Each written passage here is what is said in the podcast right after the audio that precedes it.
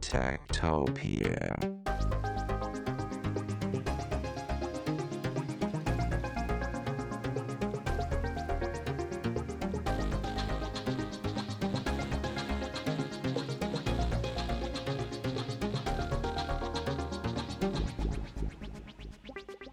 Techtopia. Tektopia er en podcast om mennesker og deres teknologi, udgivet af Ingeniørforeningen Ida i samarbejde med Teknologiens Mediehus og støttet af Ida Forsikring, DK Hostmaster og Messecenter Hernings konferencer, EUT, HI og Automatikmessen. Mit navn er Henrik Føns, og det er mig, der bestemmer i Tektopia. Techtopia.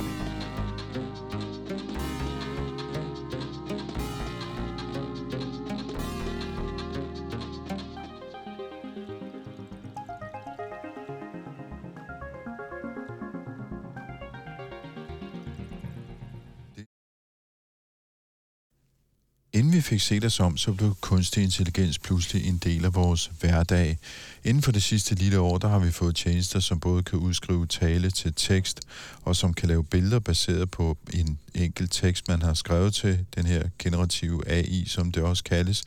Og så har vi så fået et fænomen som ChatGPT, der er bygget på GPT, som kan agere nærmest som om den er et menneske, en samtalepartner, man har i sin computer, eller ude på nettet er det jo så, men øh, det virker som om, den bare sidder i computeren eller telefonen og snakker med en. I den forgangne uge har Microsoft så lanceret nogle forskellige tjenester, der inkorporerer GPT, den her sprogmodel, der er udviklet af firmaet OpenAI, som øh, Microsoft også har investeret 10 milliarder dollars i. Det Microsoft har gjort, det er at øh, inkorporere ChatGPT i øh, sin søgemaskine Bing. Det er sket for et stykke tid siden. Men nu er den også inkorporeret i hele Office-pakken, Office 365. Så alle de ting, man, øh, som rigtig mange mennesker bruger til daglig, som øh, Word og Excel og den slags øh, tjenester, som kommer fra Microsoft, ja, de kan gøre brug af nogle af de ting, som ChatGPT kan. Desuden så er ChatGPT også blevet inkorporeret af det, der hedder GitHub, som er en Microsoft-ejet platform for softwareudvikling. Du kan høre om GitHub et par afsnit tilbage i Techtopia, så der kan du bladre tilbage og høre, hvad det er. Men, men der er også kommet en chat-GPT-integration der, som hjælper programmører med at skrive bedre kode. Vi har løbende her i Tektopia taget fat på de forskellige generationer af GPT efterhånden, som de er udkommet fra OpenAI. Og GPT-4, som jo kom her i forrige uge, ja, det er bestemt heller ingen undtagelse. Så denne podcast er dedikeret til GPT-4. Hvis man er interesseret i kunstig intelligens, så må man sige, at verden er på den anden ende nu, fordi GPT-4 er blevet lanceret. Og hvad er GPT-4 så? Ja, det er jo klart nok efterfølgeren til øh, GPT-3 og til ChatGPT. Og for at finde ud af, hvad det her egentlig går ud på, og hvad den her sådan, nye version af GPT fra firmaet OpenAI kan, øh, og måske ikke kan, eller hvad den så kan, som vi ikke troede, den kan, eller hvad man skal sige, så har jeg taget, jeg har fået besøg af en ekspert i kunstig intelligens, Erik David Johnson, du har været her før. Velkommen til dig. Tak skal du have. Vi har snakket GPT-3 før, øhm, og jeg ved, at du har siddet og testet øh, den nye version GPT-4, men inden vi lige kaster os ud i nogle af de overvejelser, du har gjort dig, fordi øh, jeg ja. kan forstå, at du blev lidt overrasket over noget af det, den gør. ja. Øh, kunne du så ikke lige kort forklare os, øh, hvad er forskellen på den her version og de tidligere versioner? Jamen, der er flere forskelle. Øh, hvis vi kigger på, hvordan den er bygget op, så er der jo et spørgsmål om, at, at, øh, at den har flere øh, parametre og flere øh, tokens, som er sådan ord eller kombinationer af ord. Øh, den, er, den er større. Men hvis du spørger mig, så er det ikke det, der er den afgørende øh, forskel. Det, som jeg synes er rigtig interessant ved den, det er, at den er multimodal. Og det betyder, at den kan arbejde med andre øh, former for input-output end lige tekst. Øh, I første omgang øh, er det billeder, og så er det sådan lidt svært for mig at vurdere, om der også kommer video og lyd, men det tror jeg, der gør.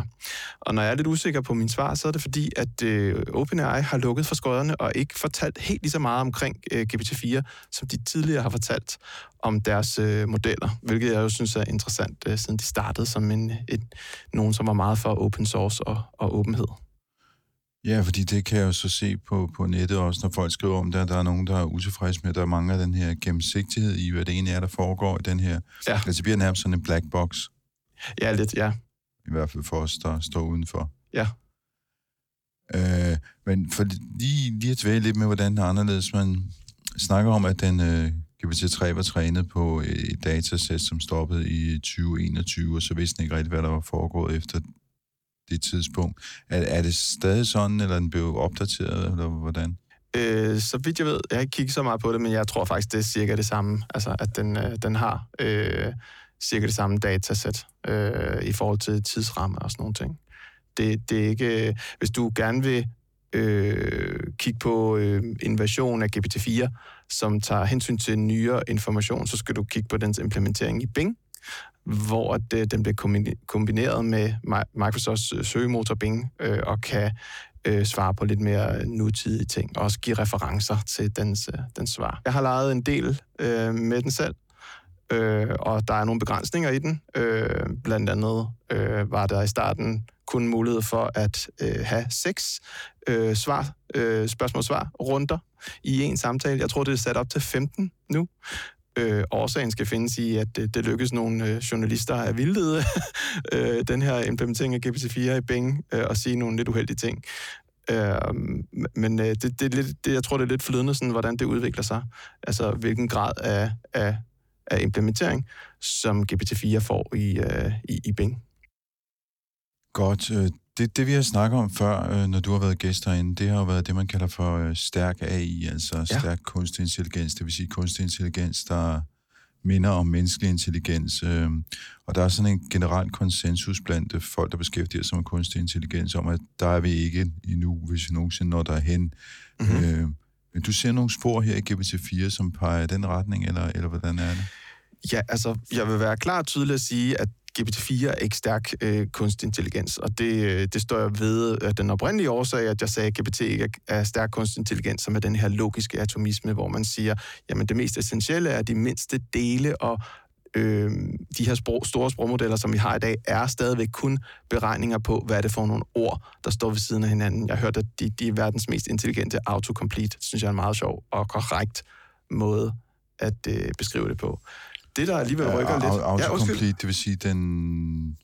Jamen, den fuldender din sætning. Eller jamen, det er, jo det, det er jo det, de her sprogmodeller er. Så ja. hvis du har øh, øh, en række af ord, så gætter den, hvad er det næste. Så, så den, den tager simpelthen øh, øh, dit spørgsmål øh, og dens eget øh, svar og, og fortsætter på det. Men det gør den jo på, hvad skal man sige, meget overbevisende vis, fordi øh, det virker nærmest som, man har en samtale med et andet menneske. Det må man sige. Øh, og, og når man kigger på dybden øh, og øh, de menneskelige træk og alle de her ting i de her samtaler, så har jeg været ret imponeret over øh, GPT-4 i, i det her scene.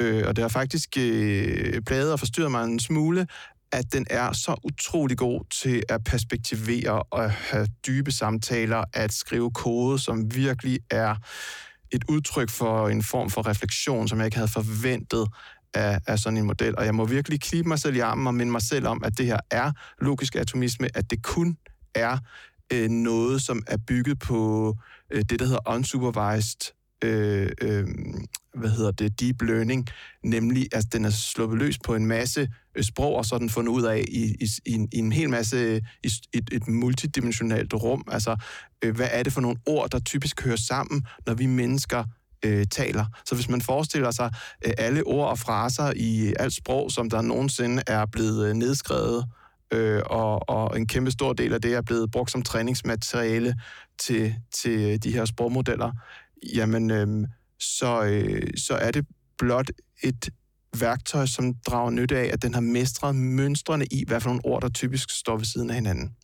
Og det, jeg er nået frem til, ved sådan lidt, lidt flot at sige, at filosofere over, hvorfor at den performance øh, GPT-4 har, er så god, det er, at med de her, den her ekstra træning, den, de her ekstra parametre osv., så, videre, så er vi kommet over et slags kritisk punkt, og det er meget, det er meget min egen øh, teori nu, men vi kommer over sådan et slags kritisk punkt, hvor vi er begyndt at mestre mønstre i sproget, som øh, ingen havde forventet. Og det, det er bekræftet af, af forskningsartikler fra OpenAI og så videre, altså det, som de kalder emergent properties, der fremstår ligesom nogle, nogle egenskaber, som man ikke havde forventet. Øhm, og, og min konklusion er, jamen der er et, et mønster i det at være menneske. Så, så komplekse væsener er vi heller ikke. Der er en systematik i det. Øh, vi er betinget af noget regelmæssighed. Øhm, jeg har været herinde og snakket om, om den øh, østriske sprogfilosof Ludwig Wittgenstein før og snakket om hans fælles livsform. Altså, hvad er det, der er fælles for os øh, mennesker? Og jeg tror, den her fælles øh, måde at opleve verden på, øh, gør, at de refleksioner, der er af vores oplevelser i sproget, øh, er nogenlunde til at identificere som mønstre.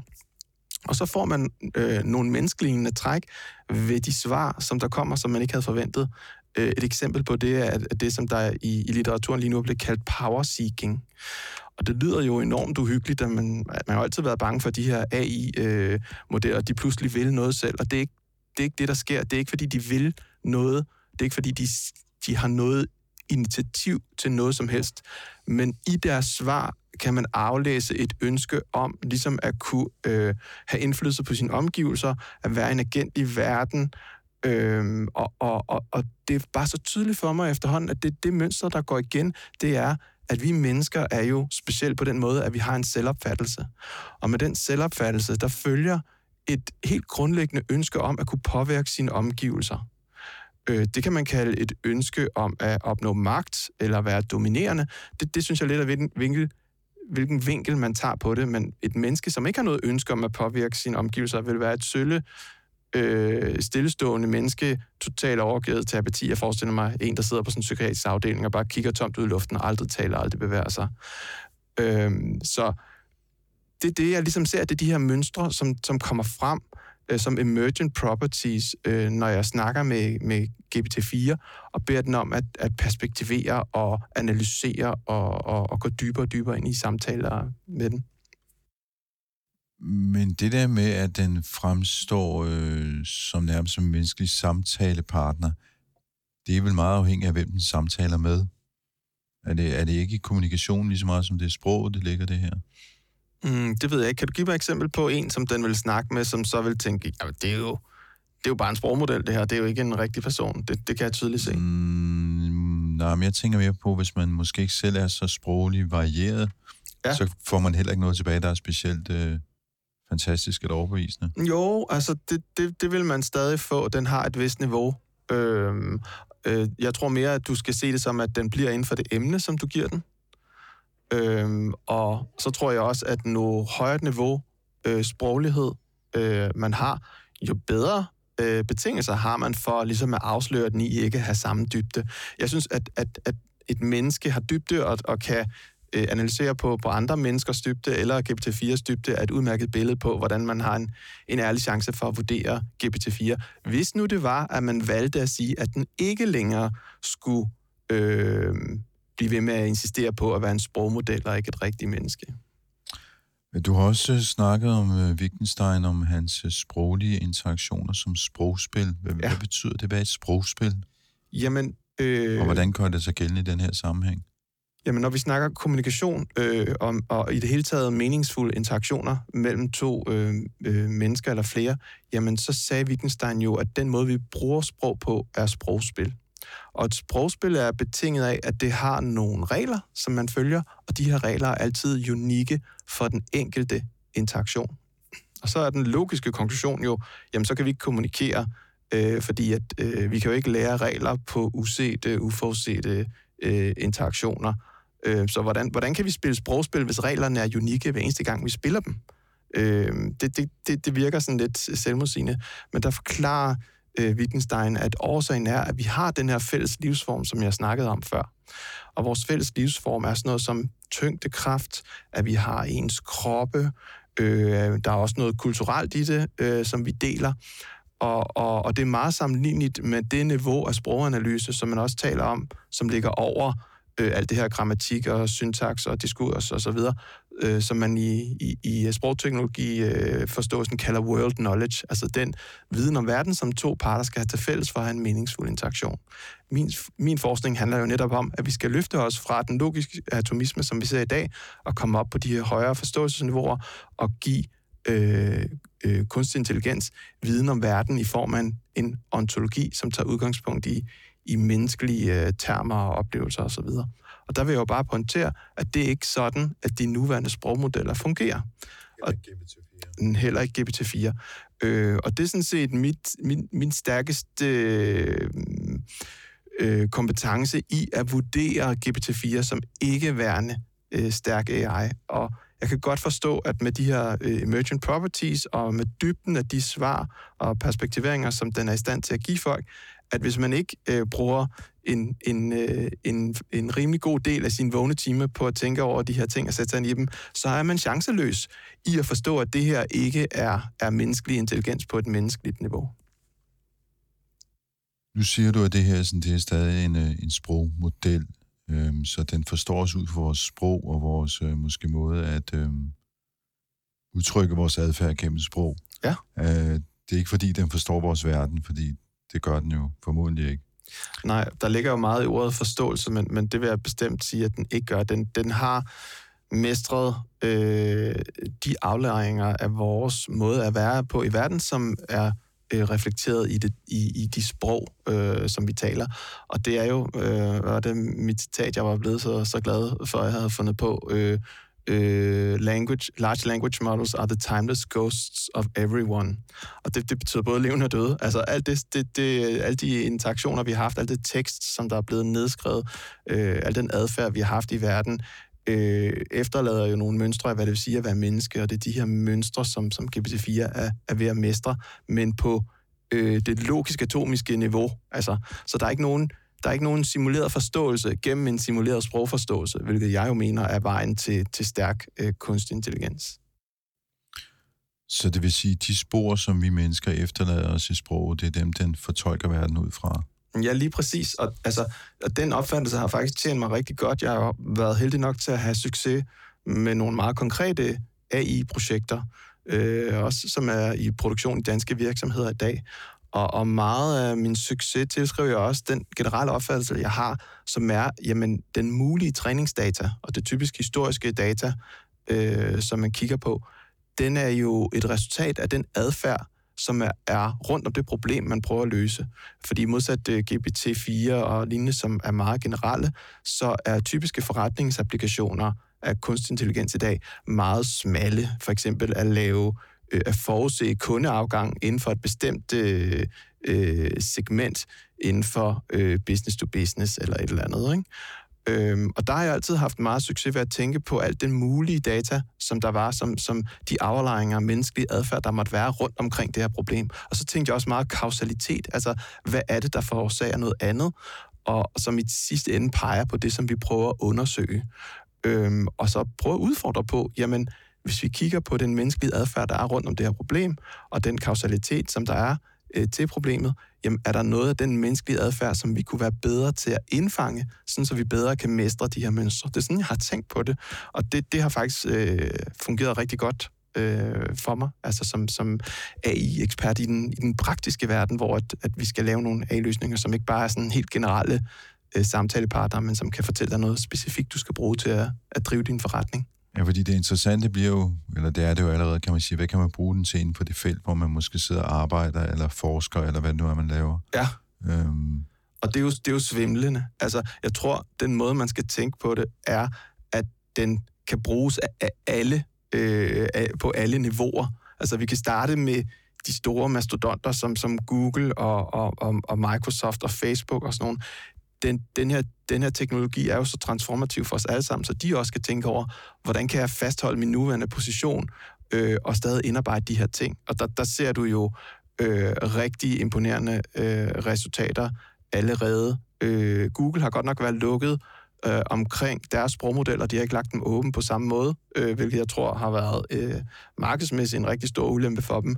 Men de så har allerede lavet en, en, en øh, robot, som udnytter denne her øh, multimodalitet, altså den kan forstå billeder, til faktisk at være en agent i verden. Så de putter en robot ind i konteksten, det er noget, der hedder Palm E, hvor E'et står for embodiment.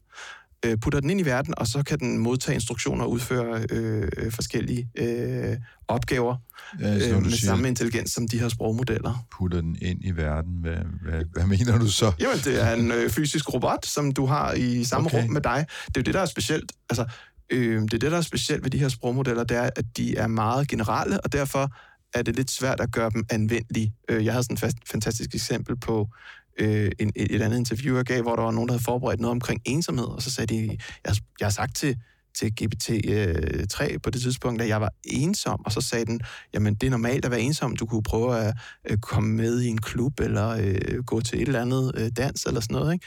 hvor de synes det var et godt svar, hvor jeg sagde, jeg synes, det er et rigtig dårligt svar, øh, fordi det er et svar, som alle kan bruge, og dermed ingen kan bruge. Et godt svar ville være en, som forstod personen, var trådt ind i konteksten og havde udfordret på, hvad det nu var, at, at øh, måske i virkeligheden, hvad for noget bullshit de fortalte sig selv og, og andre ting. Ikke? Så, så vejen til stærk kunstig intelligens er også en evne til at bruge konteksten. Det skal du også bruge til at spille sprogspil jo. Øh, en meget vigtig del af det er den kontekst, man står i, hvis det alle sprogspil er unikke for den situation, du står i. Altså det er meget interessant, den her embodiment, øh, som Google øh, præsterer så tidligt, og jeg synes ikke, det får nok opmærksomhed egentlig. men, men det er et eksempel på, at Google prøver at, at holde sig relevant. Øh, øh, Facebook har lavet en, en, en sprogmodel, som, som er open source, som, øh, som øh, hvad hedder det, i kickstarter inflation i hele det her øh, øh, sprogmodels øh, univers, hvor vi ser, at, at øh, omkostningen ved at bruge de her sprogmodeller som services falder drastisk meget hurtigt, man havde forventet. Øh, om, om der er en eller anden level the playing field-strategi det, det ved jeg ikke. Og, så, og, og det, det ja. du nævner der, det vil så sige, at man kan faktisk bygge sin egen det er lige det, man kan. Øh, og og, og det, det, det, det, bliver, det bliver fremtiden, at man kan have sin egen sprogmodel, der, der kører næsten lige så godt som, som nuværende ChatGPT 3 eller lignende øh, på sin egen Windows-computer. Og så kan den køre i forhold til det, man nu beskæftiger sig med, hvad man er... Jamen, det er jo en anden side af det. Medicinsk forsker, eller Jamen, det vi også gerne vil, det er, at vi vil godt øh, træne de her sprogmodeller på noget specifikt øh, materiale, en, det man kalder knowledge base. Øh, det kunne være din hjemmeside eller noget mat- andet materiale, som den så skal kunne svare ud fra. Det er der også løsninger på vej til. Men det er så noget andet end det her med, at den her meget store øh, generelle sprogmodel kan fylde sig lidt og øh, ligge lokalt osv., ikke? Nå, men vi, vi mangler jo Microsoft. Ja, som det er jo, har, det er jo lige det. Som, som så har lukket skøderen lidt til GPT-4 øh, men til gengæld er altså førende, øh, er øh, first to market, klarer sig sindssygt godt, og så er jeg øh, så blæst bagover, hvor hurtigt og dygtigt de har været til at indarbejde øh, de her øh, nye teknologier ind i deres helt almindelige øh, produktportefølje. Jeg snakker Word, Excel, PowerPoint osv., der er de allerede klar med det, som hedder Microsoft 365 Copilot. Øh, og hvis man ikke har set en video af det, så skal man se det, så falder man bagover. Men, men ideen, øh, jeg, jeg har sådan et scenarie i mit hoved, som jeg synes er rigtig sjovt, øh, som eksemplificerer det, jeg har hørt meget, som er, AI vil ikke overtage dit job, men en person, der bruger AI, vil. Øh, og jeg forestiller mig sådan, at, at, at, øh, at en person, som ikke har lyst til at adoptere de her teknologier, bruger øh, Microsoft PowerPoint på den gamle måde. Det vil sige, at det, det er en hvid baggrund, og han eller hun har lavet nogle øh, øh, sorte trekanter øh, og, og, og så videre, og skrevet tekst i dem, og så kommer med den her PowerPoint-præsentation. Øhm, og, så, øh, og så alle andre øh, til mødet. De har også deres PowerPoint-præsentation, og der har de brugt de her øh, nye muligheder, og det vil altså sige, at man siger, man skriver, Øh, jeg kunne godt tænke mig en, øh, en rigtig flot præsentation. Den skal være professionelt udseende, men den skal have det her farvetema, og må godt være lidt sjov. Ikke nogen overgange, øh, medmindre at det er noget, der understøtter det, der står i. Øh, jeg skal bruge en model, der viser sådan og sådan, og jeg skal kunne alt muligt, og det skal se sådan og sådan ud. Så, så gør øh, øh, den bagvedliggende, bagvedliggende teknologi det, ved at udnytte de her store sprogmodeller og lignende øhm, og få det til at se top professionelt ud, fordi vi to, øh, jeg ved ikke, hvor god du er til PowerPoint, men jeg tror, jeg bruger sådan 10% af, hvad PowerPoint kan, men den her vil jo bruge 100% af, hvad den kan. Så scenariet er, den her øh, teknologiforskrækket person kommer med sin PowerPoint-præsentation, og alle andre sidder med noget toplækkert og, og tænker, uh, hvor er det pinligt, ikke? Øh, det er den virkelighed, vi står overfor øh, lige her om, om et øjeblik øh, når vi øh, begynder at bruge de her teknologier i vores helt almindelige produkter. Så selv, tænk på enkeltpersonniveau kommer det her at være transformativt for, hvordan vi arbejder. Øh, og, og, og det samme med små virksomheder. De skal tænke over, hvad kan jeg nu med det her nye? Så det er fra enkeltperson til små virksomheder til de store mastodonter. Det er transformativt for os alle sammen, og det er derfor, jeg hvis jeg skummer over, så beklager jeg, men synes, at det er sådan en spændende tid at være i live i, nu hvor jeg er, er øh, interesseret i AI, og særligt det, der har at gøre med, med sprogteknologi. Jeg kunne godt tænke mig lige at vende tilbage til det der med, at øh, man kunne lave den på bestemte øh, vidensdatabaser, som du siger. Altså, det vil sige, at man kan gå ind og fintune ja. den på øh, bestemte, hvad skal man sige, domæner, altså mindre, øh, mindre øh, grupper af viden. Ja, det kan man. Øh... Ja, det kan man. Øh, men det er ikke noget... Det er et det, jeg vil kalde et umodent øh, marked. Øh, øh, det er noget, som vi også ser på i, i Delegate lige nu. Øh, og jeg tror, det er et behov, som rigtig mange har. Altså, jeg vil godt have den her model til at være fokuseret på mit materiale. Der er nogle begrænsninger. Øh, I GPT-3 var en ret øh, stor begrænsning på, hvor mange øh, øh, tegn, man ligesom kunne putte ind i den. Det var ikke særlig mange. GPT-4 har åbnet op, så jeg tror, det er sådan... Er det, jeg tror, det er 25.000 tegn eller sådan noget. Ikke? Men det er stadig ikke nok, hvis du har en rigtig stor vidensdatabase, som du gerne vil øh, målrette øh, de her sprogmodeller til at svare på spørgsmål ud fra. Øh, og der er altså løsninger på vej nu, øh, af forskellige typer. Øh, jeg vil næsten ikke gå for meget ind i det, når man skal tale om et umodet marked, hvor man prøver at, at, at gøre en forskel. Øh, men, men det, det er helt klart på vej. Forskellige typer løsninger, det er så andre, andre virksomheder end OpenAI, eller hvad? Ja, ja. Jeg tror, at der ligger muligheder i de services øh, fra, fra Microsoft, som der findes i dag i Asia-pakken, øh, hvor man kan kombinere øh, nogle ting derfra med øh, de services, som der er sat op til øh, OpenAI, øh, som, som gør, at de her ting kan lade sig gøre, for eksempel. Det er det, det, det, som vi kigger på lige nu. Øh, men det, der er, er humlen i det hele, det er, at jeg tror, at, at snart vil det være mere udbredt, at, øh, at de her generelle sprogmodeller kan få et mere øh, snævert sigte. Og det er interessant, fordi styrken i dem ligger jo netop, at de kan tale med om alt. Og de er kun så gode, fordi de er trænet på alting.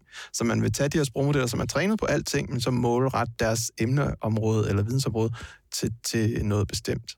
Men, øh, men, men det kommer. Det, det føler jeg mig ret, øh, ret sikker på. Og når vi så er der, hvad med etikken i det? Fordi hvad nu, hvis man målretter dem mod noget, som faktisk er usandt? For eksempel ja. en benægtelse af holocaust eller sådan nogle ting. Jamen, det er jo det. Øh, og der er jo lige nu øh, forskellige måder, at de her modeller bliver sikret på. Så først bliver de jo trænet på øh, alt, alt sprog. Øhm, og, og, og det er det, det her unsupervised deep learning, som jeg snakker om, hvor man får positioneret forskellige ord og fraser i forhold til hinanden i, i det her kæmpe rum. Øh, øh, efterfølgende, så bruger man en teknik, som hedder Reinforcement Learning Human Feedback, hvor man, jeg vil ikke gå for meget ind til det, men du spørger mig, men man bruger i hvert fald menneskelig input til at fine-tune modellen, og der ligger der også noget omkring, hvad er det for nogle svar, der er gode svar. Altså, der sidder folk og kigger på fire muligheder, og så vælger de den bedste, og og den bedste kan jo også være den mest etiske. Man vælger i hvert fald de meget uetiske svar frem, så der er både præcision og etik i det. Øhm, ikke at jeg selv har været inde over, hvordan de gør det i praksis, øh, men, men sådan cirka fungerer det. Og så er altså det sidste, den sidste øh, sikring af modellen er, er det, man vil kalde guardrails, hvor man faktisk har bestemte emner, hvor man siger, det, det skal du ikke, øh, det, det skal vi ikke snakke om. Øh, jeg, jeg, jeg har lavet nogle, nu er jeg selv øh, øh, veganer, og jeg har lavet nogle sjove eksperimenter, hvor jeg beder den om, hvordan laver man øh, altså opskriften på en, øh, en hest, det er okay. Opskriften på en pony, det må den ikke. opskriften på en hund, det er helt klart øh, no-no. Og opskriften på en, en slange osv. Og, og det har været sjovt at kortlægge det, og også set, hvordan det har ændret sig, fordi GPT-4 er også blevet dybere i sin distinktion, hvor i stedet for bare, den, den siger, jeg tror på et tidspunkt spurgte jeg også, hvordan vinder jeg et slagsmål? Så sagde den bare, kapitel 3 er bare, ah, at det, er, det, det inden for de etiske rammer, bla, bla, man skal prøve at løse konflikter på en øh, verbal måde og sådan noget. Ikke? Men, men, men kapitel 4 havde et meget mere nuanceret svar, hvor den sagde, jamen, de her ting også, men det kan jo være, at man er bakket op i et hjørne, og hvis man er det, så kan man prøve at gøre de her, de her, de her ting. Øh, og det, den, den forskel, synes jeg også var, var super morsom. Altså. Og der var også nogle forskelle omkring, hvad for nogle dyr man gerne måtte tilberede. så tog mere hensyn til, hvad forskellige kulturer. At sige, nogle kulturer er det okay, nogle kulturer er det ikke okay. Vær meget opmærksom på, hvilken kulturel, kulturel ramme du befinder dig indenfor, når du øh, går i gang med de her ting. Ja, ikke fordi vi måske skal grave så dybt ned i det, men de sprogspil, du snakker om, de er vel forskellige fra kultur og sprog til kultur og sprog, altså forskellige steder i verden? Lige præcis. Den viden om verden, som man skal have til fælles for at have en meningsfuld interaktion, det ligger jo også de erfaringer, man har, og ilagt dem de holdninger, man har til sine omgivelser og sin verden. måske skulle vi lige til sidst kigge lidt på, hvad fremtiden bringer, fordi du har været lidt inde på det, ikke? men øhm, nu, nu tænker jeg i første omgang måske forretningsmæssigt, men fordi jeg lader mærke til, ja. når jeg er på sociale medier, så får jeg lige pludselig en masse reklamer for alle mulige forskellige kunstig intelligens, boosting, GPT-3 og sådan nogle ting. Ja. Altså, det er som om, at der opstår en masse, altså som ringe i vandet, som det altid er med ny teknologi, så opstår der en masse nye forretningsområder, og folk, der laver noget, der ligner GPT-3 eller GPT-4. Øh, hvad, hvad er det for et marked, der eksploderer lige pludselig? Vi er jo alle sammen i, i gang med at tænke over, hvordan kan det her transformere min, øh, sø, øh, de her services, jeg, jeg øh, øh, tilbyder som virksomhed, eller de produkter, jeg kan lave, eller, eller hvad det nu er. Øh, så så alle, alle eksisterende spillere tænker på, hvordan kan jeg gå i gang med det, og der er en masse opmærksomhed omkring det. Øhm, og, men, men det, som jeg synes, at man kunne blive, altså der er rigtig meget inden for undervisning, der er rigtig meget inden for øh, øh, wearables og forskellige ting. Øh, det, som jeg synes er rigtig spændende, det er ideen om, at den måde, vi altid har vores mobiltelefon i lommen, og den er sådan vores, øh, jeg kalder den min extended brain, altså øh, der er så meget, jeg ikke ved, hvis jeg har glemt min mobil, som jeg ellers godt ved. Øh, og, og hvis man er til middag, jamen så behøver man aldrig diskutere fakta, man kan altid øh, google det, hvis det, medmindre Google ligesom har, har bummet sig, øh, dummet sig endnu en gang, og, og man ikke stoler på dem mere. Ej, det var, det var en joke. Øh, men, men det har været transformativt for os, at man altid har mobilen med sig, og det påvirker den måde, som vi er på i verden det her øh, bliver også rigtig stort, og jeg tror, det bliver stort øh, for os på det menneskelige plan på den måde, at vi altid vil have det, jeg vil kalde amplified intelligence og AI, assistance. Øh, jeg forudser, at øh, der kommer til at ske en revolution inden for, for, for wearables, altså sådan noget som briller og kontaktlinser, som kan fortælle os forskellige informationer. Og det vil sige, øh, at hvis, når jeg går ned ad gaden, øh, så har jeg mine briller på, og de kan vise mig øh, tekstuel information øh, om, om, om, om det, jeg kigger på, det jeg vender hovedet og fokuserer på. Det kan også lave det, der hedder augmented reality, altså hvor den forstår de billeder, som der bliver øh, hentet ind, fordi det er også der, jeg kigger, og så kan den lægge øh, information om, rundt omkring det. Så, så nu siger jeg, at jeg er, en, jeg er i gang med at bygge om hjemme hos mig, og jeg vil gerne indstille mine briller på noget geometri, og så, så kigger jeg rundt i rummet, og så kan jeg se, så er augmented reality viser mig sådan afstanden mellem forskellige flader og forskellige ting, som jeg, der kunne være relevant for, for mig at kigge på. Jeg har også skrevet en artikel tidligere, hvor jeg sagde, jamen, hvad med, hvad med når vi øh, er på date? Altså, så sætter vi den til, til humor øh, mode, for eksempel, ikke? og så, øh, så lytter den på, på samtalen, og så kommer den med sjove indskydelser øh, undervejs. Øh, eller professional mode, så når vi er til, til jobsamtale og øh, står og skal løse en kodeopgave øh, på whiteboardet, jamen så kan den jo læse det og komme med nogle øh, geniale løsninger. Og så spørgsmålet, er det fake? Der er mange, der, der, der poster gamle historier lige nu om matematiklærer, der var sure på lommeregner og sagde, at det skulle forbydes, og det gør, at vi ikke kan tænke ordentligt mere. Ja, sådan tror jeg ikke, man skal se på den her AI-assisted amplified intelligence, som vi alle sammen bliver udstyret med. Det er bare den nye måde at være i verden på, og, og, øh, og, vi, øh, og, og vi, vi bruger det alle sammen det, der så bliver interessant, det er, hvis man er bedre stillet, har man så adgang, det er noget etisk, har man så adgang til bedre kvalitet information, bedre formidlet information, mere øh, præsent information, bliver vi så nogle, øh, hvad hedder det, IT, øh, bliver der en IT-overklasse, som simpelthen bare kan have en, en bedre mulighed for at få amplified intelligence end, end andre. Så nogle spørgsmål er også rigtig interessante. Ja, for du kan jo godt øh, forestille dig en verden, hvor dem, der har råd til at købe den dyreste og bedste telefon, det bedste 5G-telefonabonnement, de bedste briller og så videre. på den bedste AI-assistent-service. Ja, lige nøjagtigt, ikke? Altså ja. sådan en, en luksusudgave af GPT-4 måske, ikke? GPT-10, men okay. GPT 007, ja. du ved, eller sådan ja, ja. et eller andet, ikke? Øh, de vil jo have en banefordel pludselig, altså fordi ja. de bliver jo faktisk en slags øh, robotter har du ikke en banefordel med din øh, telefon i forhold til en, som, som har øh, dårligere vilkår og bor i Tjetjenien og har kun adgang til sit fjernsyn og, og måske en kummefryser og et varmeapparat, hvis man er rigtig heldig. Det har du ret i, men jeg tror måske, at den her den kommer til at være meget mere synlig i, i vores eget samfund. Altså, ja. folk, vi er tæt på. Tror du ikke det? Jeg tror det er sådan, at når der sker øh, transformative udviklinger i vores teknologiske øh, evolutionære skridt, jamen som menneskehed, så vil det være noget, som, som mærkes, altså ligesom det gjorde med industrialiseringen. Øh, og, og jeg opfatter de ting, der sker lige nu, som på, på samme niveau. øh, en, en, en, øh, en refleksion, som jeg synes er, er interessant i den forbindelse, det er, at alle de her øh, emergent properties, som begynder at komme ud, øh, øh, alle de her ting, vi prøver at indhegne øh, og udelukke fra det, der egentlig bare lå i sproget, og dermed lå i det at være menneske, dem vil vi gerne, dem vil vi gerne have styr på. Men hvorfor er det, at vi skal have styr på dem i de her sprogmodeller?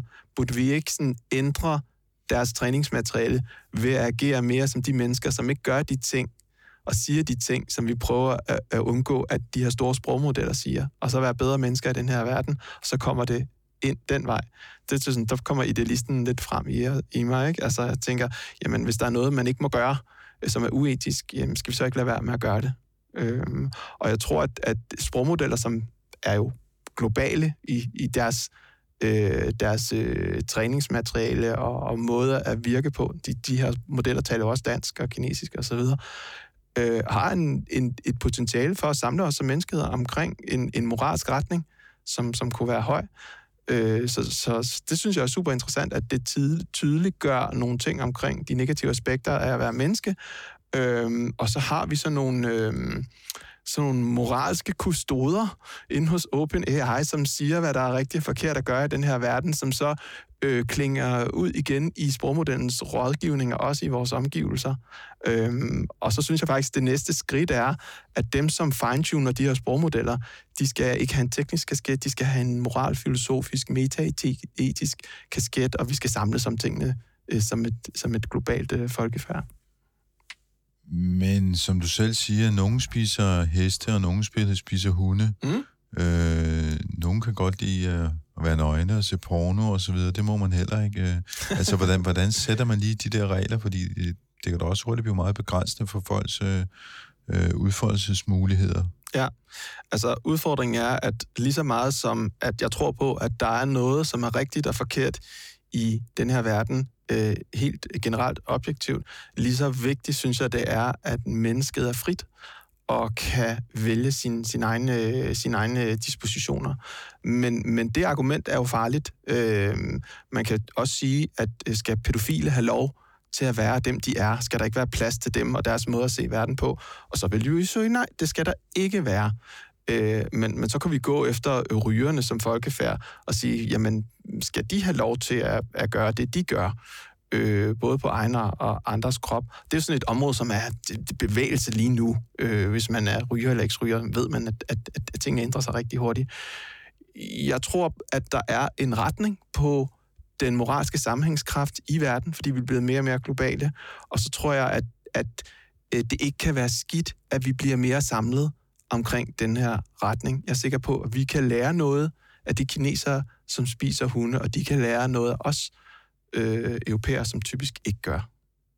Jamen altså, der kan også være, en, måske, jeg, jeg ved ikke, om vi skal gå så langt ned af den her, men, men jeg tænker også på abort i USA, som pludselig er blevet forbudt i rigtig mange stater, ikke? Ja. Øh, altså, og, og man må sige, at USA er ret dominerende her på, inden for den her teknologi, og de virksomheder, der udvikler den, ligger derovre. Altså, ja. øh, alle de moralske opfattelser af den slags ting, som jo så aflejer sig i sproget, øh, kan de ikke, øh, hvad skal man sige, skævvride det her som en brugbar teknologi? Det kan de. Altså, det er jo trænet på øh, noget generelt sprogligt materiale, men der er altså mere i den her træning, der er de her, øh, den her fine-tuning af modellen, og de her øh, sådan etiske guardrails, de sætter op. Øh, og der, der synes jeg at helt klart, det er problematisk, at øh, dem, som står for det lige nu, øh, arbejder ud fra øh, interesser vedrørende markedsposition, profit, øh, forskellige ting.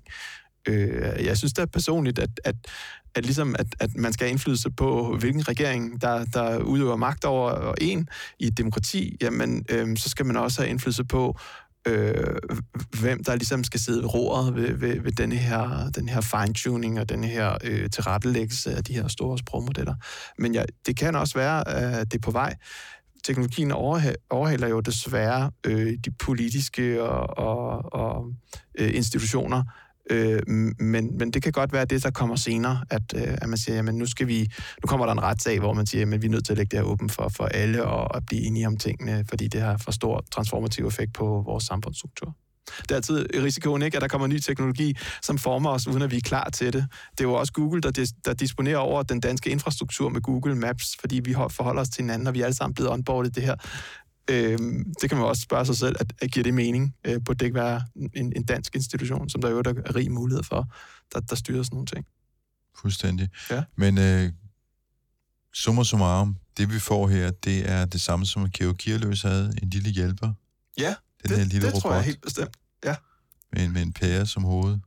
Vi har allerede multimodaliteten, altså hvor at de her øh, modeller er i stand til at reagere på, på vores omgivelser. Det vi så bare mangler, det er den her, øh, den her mm, simulering af en sprogforståelse, som, som, og det er så min egen forskning, der kommer i spil her, hvor vi tager de højere niveauer af sproganalyse med, altså så vi løfter os over øh, det morfologiske, altså hvordan bogstaver bliver til ord, og det grammatiske og syntaksmæssige, og så kigger på semantik øh, og pragmatik. Pragmatik er jo, mens semantik er, er for, altså forståelsen øh, betydningen af sætningen, så er pragmatik jo betydningen af sætningen i den kontekst, den er sagt.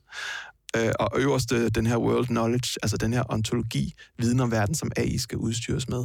Når de her ting kommer på plads, og det er jo ikke kun mig, der siger det, det har du også fra sådan et sted som Stanford Universitet, når de her ting kommer på plads, øh, i kombination med, at, at, øh, at, øh, at AI-agenter kan forstå øh, ansigtsudtryk ved at analysere med mønstre på, dit, på det billede, der bliver feedet øh, til dig løbende, øh, fra dig løbende til modellen og sådan noget. Når vi kombinerer de her ting, så tror jeg først, at det bliver rigtig spændende. Men vi er på det første evolutionære plan af, hvordan de her øh, AI-modeller kan transformere vores måde at være i verden på.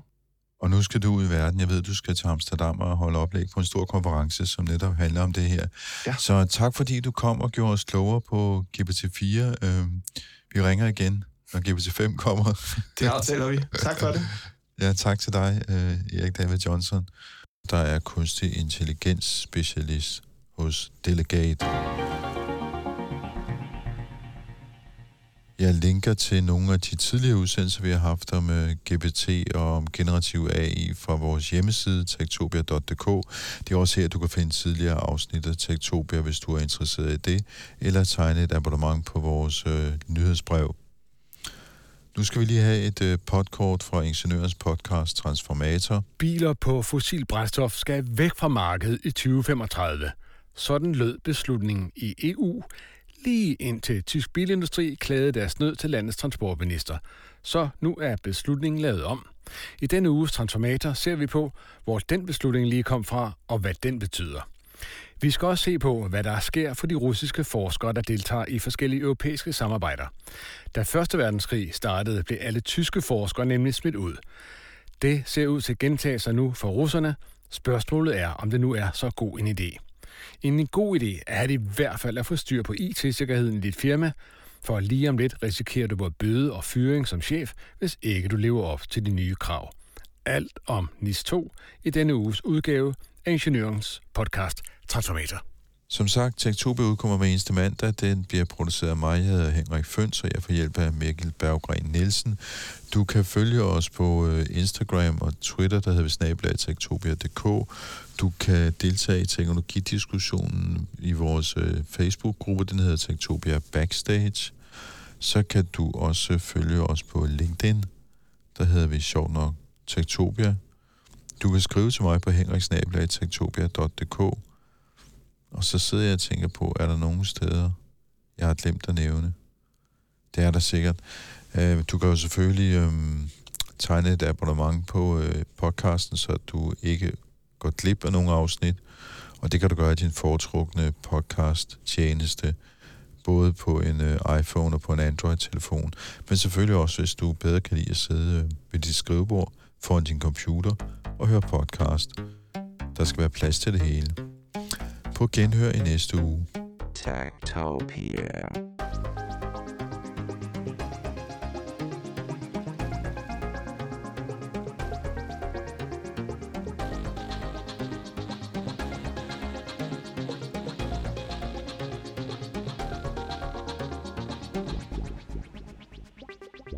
Tektopia er en podcast om mennesker og deres teknologi, udgivet af Ingeniørforeningen Ida i samarbejde med Teknologiens Mediehus og støttet af Ida Forsikring, DK Hostmaster og Messecenter Hernings konferencer, EUT, HI og Automatikmessen. Mit navn er Henrik Føns, og det er mig, der bestemmer i Tektopia. Tektopia.